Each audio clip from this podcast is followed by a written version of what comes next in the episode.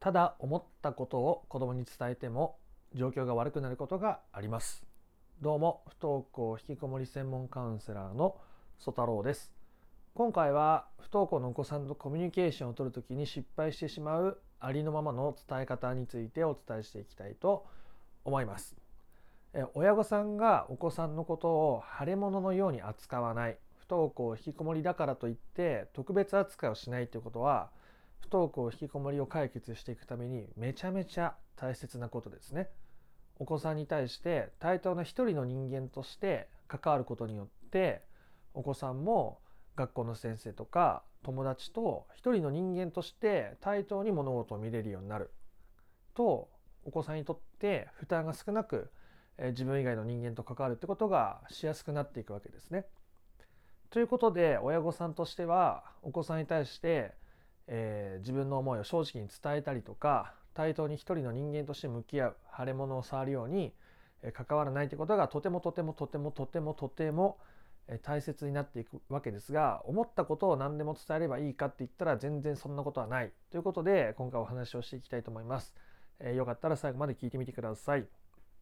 今回は公式 LINE に届いた質問相談に特別に答えてみたいなと思います。ちょっと読んでみますね。息子が美容室へ行きたいので車へ乗せて行ってと言われたのですが私は心の中では本当は連れて行くのは息子のためにならないんじゃないかと思っていることがあります。それをそのまま伝えるってことはどうなんでしょうか？伝えるのは良くないのでしょうか？子供の年齢にもよると思うのですが乗せていってあげることは息子のために良くないことですがその気持ちを伝えるってことは相手を変えたいっていう気持ちがまだあるんでしょうか？声かけにいつも悩んでしまいますということですね。お子さんが外に出たい、えこの場合は美容室に行きたいって言ってきた時に、えそれを手伝う、え連れて行ってあげることが子供のためにならないんじゃないかなと、えこの方は思っている時に、えそれを伝えた方がいいのか連れて行った方がいいのかどう声をかけたらいいかっていうことですよね。えあなたのためにならないと思うから美容室には連れて行かないっていうのかあまああなたが行きたいんだったら行ってもいいよというのかまずこの質問してくださった親御さんがどうしたいかが大事ですね。まあ、この場合はそのまま伝えたいっていう気持ちがあると思うんですけど、まあ、どうしてそれを伝えたいかですよね。どうして私はあありのままのことを子供に伝えたいのだろうということを考えてみてください。でその美容院に通うあ行くっていうことが、まあ、年齢的には、まあ、一人で行ってもいいんじゃないかなっておそらくこの質問者さんは思っていてで同時に、ま、それを手伝ってしまうと、ま、同年代の他の子が普通にできていることを過剰に手助けしてしまって本人の自立を、ま、遠ざける方向になっちゃうんじゃないかなというような質問意図だと思うんですけど、まあ、基本的に親御さんが連れていくことに対して負担も何も感じないんだったら僕は何をしてもいいと思っているタイプですね。基本的に、まあ、子どもの自立のために何でもしないということは大切ですけどだからといってえこう何もしないことに意識を注ぎすぎて、まあ、何の負担もなくできることを必要以上にやらないっていうのもなんか無理がありますよね。例えば僕が娘におやつを買ってきてくれ買ってきてほしいとお願いされたとしますよね。僕が出かけてくるねと言って。僕はたまたまスーパーに出かける用事があったらあじゃあ買ってくるね。で多分僕は買ってくると思うんですけど僕が全然違う例えばカフェに出かけるとしてその時は仕事に集中したくてカフェに行って特にお菓子を買うようなお店に行かないのであればあじゃあ買ってこないあちょカフェに行くだけだから今日は買ってこないよって言って断るのも全然ありですね。だしもし僕があじゃあコンビニで買えるお菓子だったら買ってくるよって言って自分に余裕がある時だったらコンビニに寄って娘のやつを買ってももちろんいいわけです。じゃあ僕が娘のためにお菓子を買って帰ることが娘のためになるのかならないのかっていうことは僕が無理をしてそれをするかしないかっていうところに非常に大きいポイントがあるわけです。僕が自分を消耗させてまで子供にお菓子を買ってあげるとしたら僕はどこか子供のために何とかしてあげないとそれぐらい親だからやってあげようみたいな気持ちがあったりするわけですよね。まあお菓子買うぐらいちょっとしたことなんでそんな敏感になることもないかもしれません。まあ例え話として出したのでお菓子を買ってくるって話になりましたけどまあ、ただそれも度が過ぎるとやっぱり子供に対していやせっかくお菓子買ってきたんだからさとかそういう気持ちになっちゃうし、まあ、子どもの自立を阻むかって言ったらまあお菓子ぐらいだったら僕は全然問題ないと思いますね。で、まあ、この質問者さんの話に戻りますけど美容室に連れて行きたいって連れて行ってほしいって言われるので連れて行くけどもあそれがためにならないんじゃないかって話ですけど別に質問者さんが問題ないと思えば別に僕は全然あの連れて行っていいと思いますね。これお小遣いの問題でも出てきますけど子供にいくらお小遣いを渡すのかっていう話の時にじゃあ5,000円がいいのか1万円がいいのか3万円がいいのか10万円がいいのかってえいろんな数字がありますけど家庭によって違うじゃないですか。例えば月に100万円自由に使える家庭お金がある家庭貯蓄とかも含めてもう全部終わった後に100万円ぐらいは自由に使えるよねってなっててじゃあ子供にお小遣い500円だけなんで自由なお金があるんだったらお小遣いもっと欲しいよって子供に言われたら僕は別に10万円でも50万円でも家計にとって負担がなくて何の見返りもなく子供に与えられるのであれば僕は全然与えてもいいと思うんですね。そういう家庭も世の中あるしそれでうまく回ってる家庭とか家族もいっぱいいると思うんですよ。同時にじゃあえ家計的に余裕が少なくてえ食費とかもろもろ含めてもう生活がカツカツだとで子供に1万円お小遣いあげちゃうとえ食事のおかずが減っちゃうとかあなた自身の楽しみが減っちゃうとかであればたとえ1万円であろうと5,000円であろうと渡せないものは渡せないって正直に伝えることもとっても大切ですね。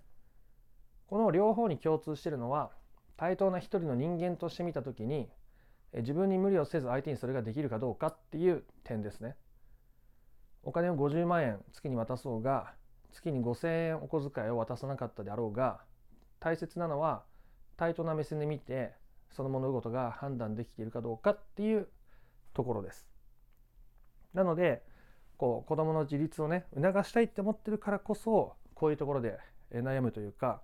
引っかかったりするとは思うんですけどどうしてそれを伝えたいのかどうして、えー、そういうふうにしてしまうのかっていうことを自分で振り返る習慣をぜひ作ってみてください。まあ、この質問者さんは変えたいっていう気持ちがあるのかなっていうふうにもう悩んでらっしゃると思うのでどうして伝えたいんだろう？伝えなかったらどんな気持ちになるのかってことをまず考えてみてください。伝えなかったらどういう気持ちになるのか考えてみましょう。伝えなかったら相手の自立の機会を奪っているような感覚になるのか逆に伝えることによってどんな気持ちになれるのかってことも考えてみてください。それを子供に伝えることによって自分がすっきりできそうなのか子供に対等な一人の人間として関わってるっていう感じが得られるからそれが伝えたいのか子供に自分は無理ができないそれが自分にとって消耗する範囲に差し掛かってしまっているからそこまではできないっていうことを子供にしっかり伝えたいからそれを伝えるのかあそういう何を伝えたいのかっていうことによって微妙に伝えた方がいいのか伝えない方がいいのか変わってくるわけですよね。なのでそこのところが本当に大事で、まあ、こういう気持ちっていちいち普段考えることってそうないと思うんですよね。自分がこれがしたいとかこれが言いたいって思った時にそれがどうして伝えたいと思うのかどうしてそう感じているのかって基本的にそんなに振り返らずに話している、まあ、人間ってそういうものです今までの過去の習慣とか経験とか繰り返してきたことから似たような結論を出すのが人間の特徴というかそういう性質なのでなかなか普段気づけないと思うんです。でこの質問者さんはそこに気づこうとしてるけどわからないということなのでもう一つとても大切なアドバイスをするとしたらまずゆっくり落ち着くことです。何もしない時間を持ってみましょう。何もしないというのは私がどうしてこれを子供に伝えたいんだろうとかっていうことも極力考えない時間ですね。公園でゆっくりベンチに座って見たり喫茶店に行ってスマホを見ずにただ好きな飲み物をゆっくり飲んでゆっくり過ごしてみたりそういう時間を自分に与えてあげることによって自分がどう感じてるのかとか何でそれを感じてるのかっていうことに自然と気づきやすくなるんですね。日々忙しく過ごしていると自分の感覚一つ一つに向き合うということを人ってしなくなっていってしまいます。ゆとりがあるからこそそれに気づけるようになったりとかしていくことが非常に多いのでまず何したらいいかわからんという場合はとにかくゆっくり過ごすということをしてみてでその後にどうして私はそれを伝えたいって思ったんだろうもし伝えられたらどんな気持ちになったんだろうということを振り返ってみることが大事でであなたにとって無理がないことだったら僕は何をしてもいいと思います。ですね。例えば習い事に週6日通ってる家庭があったとしてで習い事に週6日も行ったらそれなりにお金もかかるし送迎の負担もあるじゃないですか。でもそれを負担だって思うかどうかは人によって違うわけですよね。子供と一緒に出かけられて送迎もできてとっても楽しい。子供が成長している姿を見るのも楽しいし子供ともその喜びを一緒に分かち合えるしとっても楽しい。全然お金なんて気にならない。っていう人もいればこれだけ習い事させるんだから将来いい大学に行けるようになんとか頑張ってやっていってほしい。っていう人もいる。だからその人の行動とかだけを見ても何も解決には近づかなくてどうしてそれがしたいかそれが負担があるかないかもう何回も同じこと言ってますけどそれくらい大切なことなので、えそこのところがめちゃくちゃ大事になってくるというお話でございました。是非まずはゆっくりするところから始めてみることを僕はとても強くお勧めしておきたいなと思います。ということで、え、順序立てて不登校引きこもりの解決解決法が知りたい方は説明欄の URL から公式 LINE に登録してもらって不登校引きこもり解決のための三種の神器という動画セミナーを無料で受け取ってみてください。チャンネル登録もしてみてください。よかったなと思った方はいいねやコメントをしてみてください。また別の配信でもお会いしましょう。あなたの不登校引きこもりの問題が本質的な解決に至ることを願っております。ありがとうございました。ソ太郎でした。